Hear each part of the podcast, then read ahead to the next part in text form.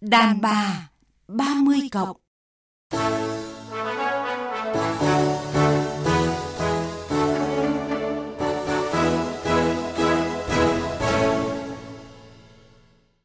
Biên tập viên Việt Anh xin kính chào quý vị và các bạn. Thời gian qua, chuyện tình cảm của Hoa hậu Đỗ Mỹ Linh đã thu hút nhiều sự chú ý của công chúng. Giữa lúc rộ lên tin đồn nàng hậu sắp lấy chồng, cộng đồng mạng bất ngờ chia sẻ lại phát ngôn về tình yêu, quan điểm chọn người yêu của cô. Trong một cuộc phỏng vấn, Đỗ Mỹ Linh chia sẻ, phụ nữ không thể có mối quan hệ lâu dài với người đàn ông thua kém mình nhiều mặt.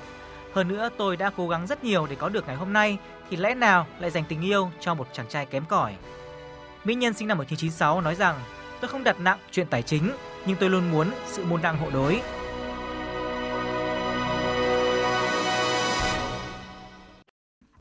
À, vâng, thưa quý vị và các bạn, phát ngôn của Hoa hậu Đỗ Mỹ Linh về môn đăng hộ đối đang gây sự chú ý của dư luận. Thực ra thì trong quan niệm của Hoa hậu Đỗ Mỹ Linh, ta nên hiểu môn đăng hộ đối như thế nào cho nó đúng. Và trong xã hội hiện đại ngày nay thì điều đó liệu có còn phù hợp hay không? À, đó là điều sẽ được bàn đến trong chương trình Đàn bà 30 cộng ngày hôm nay với sự tham gia của nhà văn Zili là khách mời của chương trình. Zili xin à, chào biên tập viên Việt Anh. À, chào à, quý thính giả của chương trình Đàn bà 30 cộng. À, vâng, thưa quý vị và các bạn, à, thưa chị Zili, à, môn đăng hộ đối là cụm từ khá là quen thuộc. Trong hôn nhân thì môn đăng hộ đối là một quan niệm mà nhiều gia đình phong kiến xưa thì thường áp đặt. À, hiểu một cách nôm na thì hai người khi mà đến với nhau thì cần phải có cái sự tương đồng về địa vị, về giai cấp, về hoàn cảnh gia đình, về lối sống. À, như các cụ xưa vẫn bảo là à, ngưu tầm ngưu, mã tầm mã hay là nồi nào úp vung ấy. À, chị Silly có nghĩ là những cái điều các cụ dạy thì cấm có sai bao giờ không ạ? Như là mọi người vẫn nói á.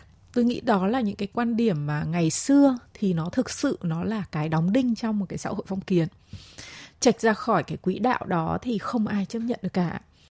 À, cái môn đăng hộ đối thì nó không chỉ xảy ra ở Việt Nam mà nó xảy ra ở mọi cộng đồng mà nằm trong cái chế độ phong kiến từ phương Đông đến phương Tây. Khi cái chế độ phong kiến ý, thì nó kèm theo một cái gọi là chế độ đẳng cấp giai tầng quý tộc và giai tầng thấp hơn người ta không thể nào mà vượt rào và chúng ta sẽ cùng nghe xem là trong cái xã hội hiện đại ngày nay ờ, với nhiều sự thay đổi có ảnh hưởng đến cái tư tưởng và lối sống thì đối với mọi người môn đăng hộ đối liệu có còn quá quan trọng hay không?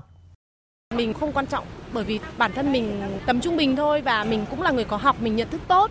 Hơn nữa là mình thấy rằng bản thân con người, cái người mà mình chọn lựa ấy, à, mình là con gái thì mình sẽ chọn cái chàng trai mà có cùng cái nhận thức với mình là người mình yêu thì còn nền tảng gia đình. Để nói đến giàu hay nghèo thì mình sẽ không không khe không quan trọng đến cái vấn đề ngôn năng hộ đối.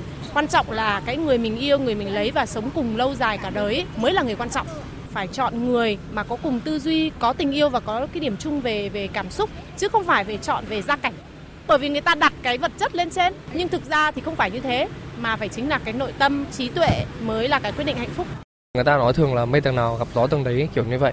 Hai bên chênh lệch quá nhiều ấy, thì người ta không tìm thấy những sự à, hòa hợp đồng điệu với nhau thì rất khó có thể đến với nhau. Theo em mình cái quan điểm ý là sai nó không kiểu phù hợp với cuộc sống hiện đại ngày nay. Khi mà hai người có cảm xúc và yêu nhau thật lòng, sự hòa hợp với cả hiểu nhau thì nó sẽ ăn nhỉ nhau hơn và sống chung với nhau thì nó sẽ dễ hơn. Nó không có sự xích mích nhiều trong cuộc hôn nhân ấy ạ đời sống của con người ở Việt Nam mình cũng nâng cao lên nhiều rồi và cũng không còn khổ cực như ngày xưa đặc biệt là các bạn trẻ bây giờ điều kiện phát triển cũng tốt hơn nhiều nên là cần được nhiều cái đáp ứng nhu cầu trong cuộc sống này. Giúp làm tranh hai trái tim vàng cũng rất là khó kiếm. Đúng là môn học quan trọng nhưng mà vẫn có những trường hợp ờ, đến với nhau vì tình yêu. Ví dụ như là có thể những người lấy người khuyết tật họ không quan trọng về những hào nhoáng bên ngoài và họ cần những người có thể chia sẻ và cảm thông. Chắc chắn là trong cuộc sống vẫn có điều tốt đẹp như thế. À vâng, à, thưa chị Di Ly, chị nghĩ sao khi nghe những ý kiến vừa rồi của thính giả? Tôi thì cũng đồng cái quan điểm là thời nay không không có một cái sự nào mà bắt buộc chúng ta phải theo cái môn đăng hộ đối đấy cả. Cũng có rất là nhiều những cái trường hợp nhiều lắm là ờ, người ta vì tình yêu người ta đến với nhau và họ có những cái chênh lệch. Chênh lệch nhiều nhất ở đây vẫn là cái chênh lệch về gia thế của hai gia đình thực ra thì cô dâu chú rể thì không quan tâm đến chuyện này nhưng mà tôi nói thực là các nhà thông gia lại họ lại rất quan tâm đến cái vấn đề là là như vậy. Họ Đầu nhìn nhau. hỏi vâng. bố nó làm gì mẹ nó vâng làm gì đấy. chứ còn thực ra là các đôi trẻ thì không quan tâm đâu. Thì họ lại chỉ nhìn nhau xem là hình thức có tương xứng với mình hay không. Rồi là à, về học vấn rồi là về những cái khác nữa. Cho nên họ đơn giản hơn nhiều. Thì họ vẫn cái quan tâm đến cái vấn đề tình cảm đầu tiên. Chủ yếu là họ xem có phù hợp với nhau về tính cách và có cảm xúc với nhau hay không thôi. À, thưa chị trở lại với câu chuyện của hoa hậu Đỗ Mỹ Linh. À, chúng ta vẫn nói là em đẹp em có quyền. À, đã thế thì ở đây thì ngoài nhan sắc miễn bàn thì à, dù hiện tại mới chỉ ở độ tuổi 25 nhưng mà hoa hậu Đỗ Mỹ Linh còn sở hữu tất cả những cái yếu tố mà cô gái nào cũng mơ ước. À, gồm có danh tiếng này sự nghiệp này tiền bạc này học thức này thực tế là để có được như ngày hôm nay thì hoa hậu Việt Nam 2016 uh, ờ, cô ấy đã phải nỗ lực rất là nhiều. Ngoài cái việc hoàn thành việc học và tốt nghiệp đại học ngoại thương thì bản thân nàng hậu cũng không ngừng tôi luyện để đem về danh hiệu người đẹp nhân ái Miss World 2017 à, một cái điều mà chưa hoa hậu Việt Nam nào làm được ở cái đấu trường này. Và người đẹp cũng là nàng hậu đầu tiên được ngồi vào hàng ghế ban giám khảo hoa hậu Việt Nam khi còn đang đương nhiệm. À, cô được công chúng yêu mến bởi lối sống sạch Ờ, không có scandal và ờ, có nhiều đóng góp ý nghĩa đối với cộng đồng. Ờ, với tất cả những cái điều đó thì tôi nghĩ là người đẹp của chúng ta đặt ra cái yêu cầu không lựa chọn người kém cỏi và cần môn đăng hộ đối thì tôi nghĩ là cô ấy cũng hoàn toàn xứng đáng chị ạ. Chị có đồng ý như vậy không à, tôi nghĩ là ừ, cái này là mỗi người một quan điểm. À, có thể là nó còn phụ thuộc ừ, đấy là mục tiêu là một chuyện. Thế nhưng mà thực tế nó lại cũng không hẳn như thế. Mục tiêu là tôi phải đặt ra yêu cầu abcd như thế này. À, nhưng mà vấn đề là khi mà gặp cái đúng cái người như thế rồi thì tính cách của anh ta hành xử của anh ta và anh ta có một cái gì đấy nó có một cái một cái bí ẩn giống như bí ẩn của vũ trụ ấy là nó có một cái gì đấy nó nó tiền kiếp để cho người ta có cảm xúc hay không. Vâng. thì tôi thấy cũng rất là nhiều người mà mà rất là nhiều bạn bè tôi đã biết là họ đã từng gặp những cái người mà đúng cái tiêu chuẩn của họ nhưng lại họ lại không thấy có cảm xúc chẳng hạn mà ờ, hỏi vì sao họ không thể lý giải được. Thế thì có thể là ở đây cũng là một cái sự may mắn khi mà chúng ta đã đề ra đúng cái tiêu chuẩn và chúng ta cảm thấy là có cảm xúc, có tình yêu với với một cái người mà đúng theo cái tiêu chuẩn của mình. Tôi nghĩ đấy là một điều may mắn và như vậy thì cũng rất là nên làm. Rõ ràng là khi mà người ta có quyền lựa chọn thì người, cái người mà người ta vừa có cảm xúc này, lại vừa tiện cận được những cái mà những cái giá trị chuẩn mực chung mà người ta đưa ra thì thì tôi nghĩ là cũng chả có vấn đề gì cả cho nên là vấn đề là việc ta ta làm thôi. Còn uh, như thế nào đấy thì thực ra cũng là quyền của mỗi người. Chị có nghĩ rằng là đúng là tình yêu nó có cái sức mạnh mà có thể xóa nhòa cái mọi khoảng cách và cái sự khác biệt không? Kể cả thời nay hay thời nào thì khi mà người ta có tình yêu thì người ta thực ra người ta săn bằng tất cả. Người ta thấy mọi cái của người mình yêu nó đều là hào quang lấp lánh người ta chả còn để ý những cái khác đâu. Nhưng mà với những cái người lý trí thì bắt đầu là người ta cũng nghĩ xa nhìn xa thế nhưng mà tôi thì cũng nghĩ rằng là nền tảng quan trọng nhất thì là vẫn là cái tình cảm của đôi bên. Nhưng mà cái tình cảm đó, nó nảy sinh từ đâu? Nó lại phải căn cứ vào sự phù hợp trong tính cách. Cái sự phù hợp này nó đến từ đâu thì nó lại cũng đến từ rất là nhiều những cái khác nữa. Tình cảm thì thực ra nó phải dựa trên sự chia sẻ và đồng cảm khi mà mới quen nhau chúng ta hay nói chuyện về anh thế này em thế kia rồi tìm hiểu đôi bên chúng ta thấy nó lấp lánh nó vui lắm. Thì chúng ta nghĩ rằng chúng ta có thể trò chuyện bất tận như vậy cho đến hết đời. Nhưng mà kỳ thực qua một thời gian thì chuyện nó cũng vãn thôi. Chuyện về đôi bên cá nhân nó chỉ có thế thôi nó vãn rồi. Thì chúng ta phải nói những cái chuyện chung chứ. Nghĩa là hai người phải có những cái điểm chung. Thế cho nên là cái hiểu rộng hơn về cái sự môn đăng hộ đối nó là cái sự hòa hợp. Cái sự hòa hợp. Thực ra là nó là giống như là uh, mỗi người thì đều đều có cái văn hóa cá thể thế cho nên là cái văn hóa cá thể nó sẽ bao gồm một cái tập hợp là sở thích là thói quen là hành vi là quan điểm là giá trị sống. Tất tật tật tật thế thì bây giờ mỗi văn hóa hai người nó khác nhau quá. Tại sao khi mà ra tòa ly hôn ấy các cặp vợ chồng là đa số ấy, thì chỉ có nói dùng một cái cái lý do là cơ bản nhất là không hòa hợp không phù hợp với văn hóa cá thể của nhau thôi. Đấy chứ còn đôi bên họ cũng chẳng có cái lỗi gì cả. Thế cho nên là tôi nghĩ rằng là uh, trong cuộc sống ấy, hôn nhân ấy nó càng khó khăn nó càng thử thách thì càng cần về một cái sự đồng cảm và chia sẻ mà khi chúng ta khác nhau quá chúng ta không thể đồng cảm nổi À, thực tế thì phụ nữ hiện đại ngày nay đã độc lập hơn rất là nhiều và họ không còn phụ thuộc vào gia đình nên là kết hôn cũng ít khi mà bị gia đình ảnh hưởng tới cái quyết định của mình. À, khi đó thì cái việc môn đăng hộ đối trong tình yêu đôi khi còn được xem là cái chướng ngại mà cần phải vượt qua để chứng tỏ cái tình yêu của mình. À, nhưng mà liệu có phải lúc nào họ cũng đúng hay không?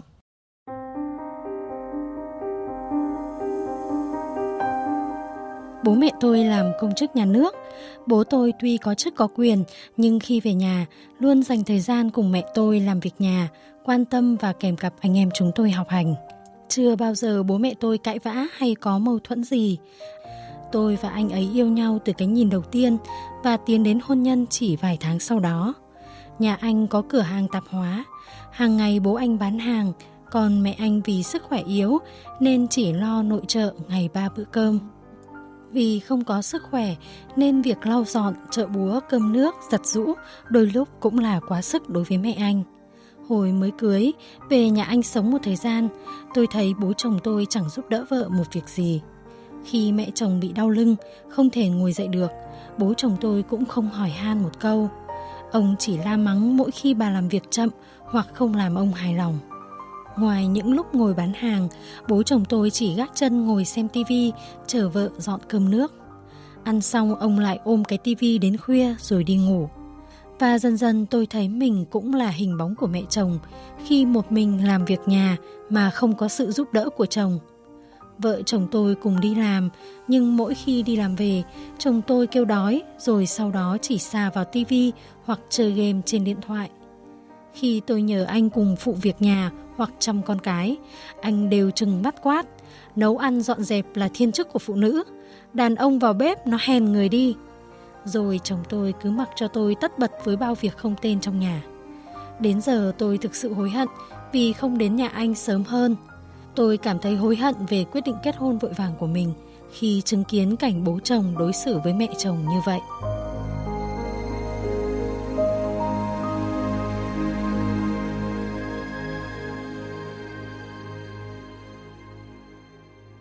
Vâng, đồng ý rằng là tình yêu là cái điều kiện cần, nhưng mà những cái điều kiện đủ rất là nhiều trong cái cuộc sống lứa đôi.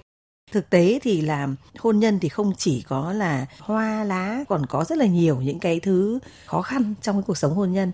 Nó còn có mắm muối, còn có gạo tiền, còn có cơm áo, rất là nhiều thứ phải lo nữa.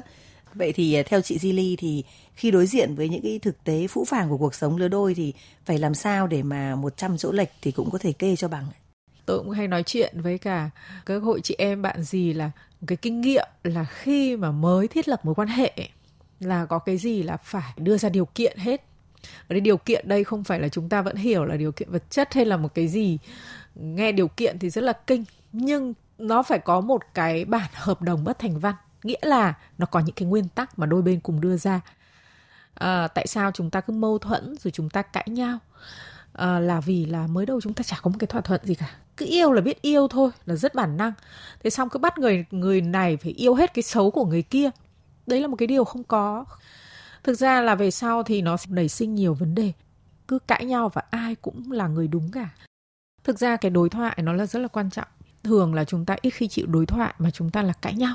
Cãi nhau không phải đối thoại, cãi nhau là buộc tội nhau, xỉ vả nhau. Cái đối thoại thì nó cũng rất là quan trọng để để giảm tiện những cái đối thoại sau này thì tôi nghĩ là cái đối thoại ngay từ những cái buổi sơ khai, từ những cái ngày đầu tiên là rất là quan trọng.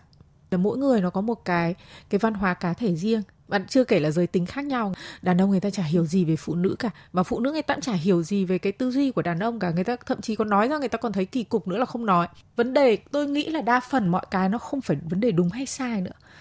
Giống như chúng ta cái việc mà mà mà môn đăng hộ đối này tôi cũng chả nghĩ là cái gì đúng cái gì sai cả nó là do cái quan điểm của mỗi người cái môn đăng hộ đối hay không nó không quan trọng bằng cái việc chúng ta thỏa thuận ngay từ đầu Vâng, à, thưa quý vị và các bạn, hôn nhân bền vững là cuộc hôn nhân được xây dựng dựa trên nền tảng tình yêu chân thành, tiền nong địa vị thì có thể nỗ lực để đạt được, nhưng mà cái tình cảm thì lại không đơn thuần có được nhờ cái sự chăm chỉ và cố gắng.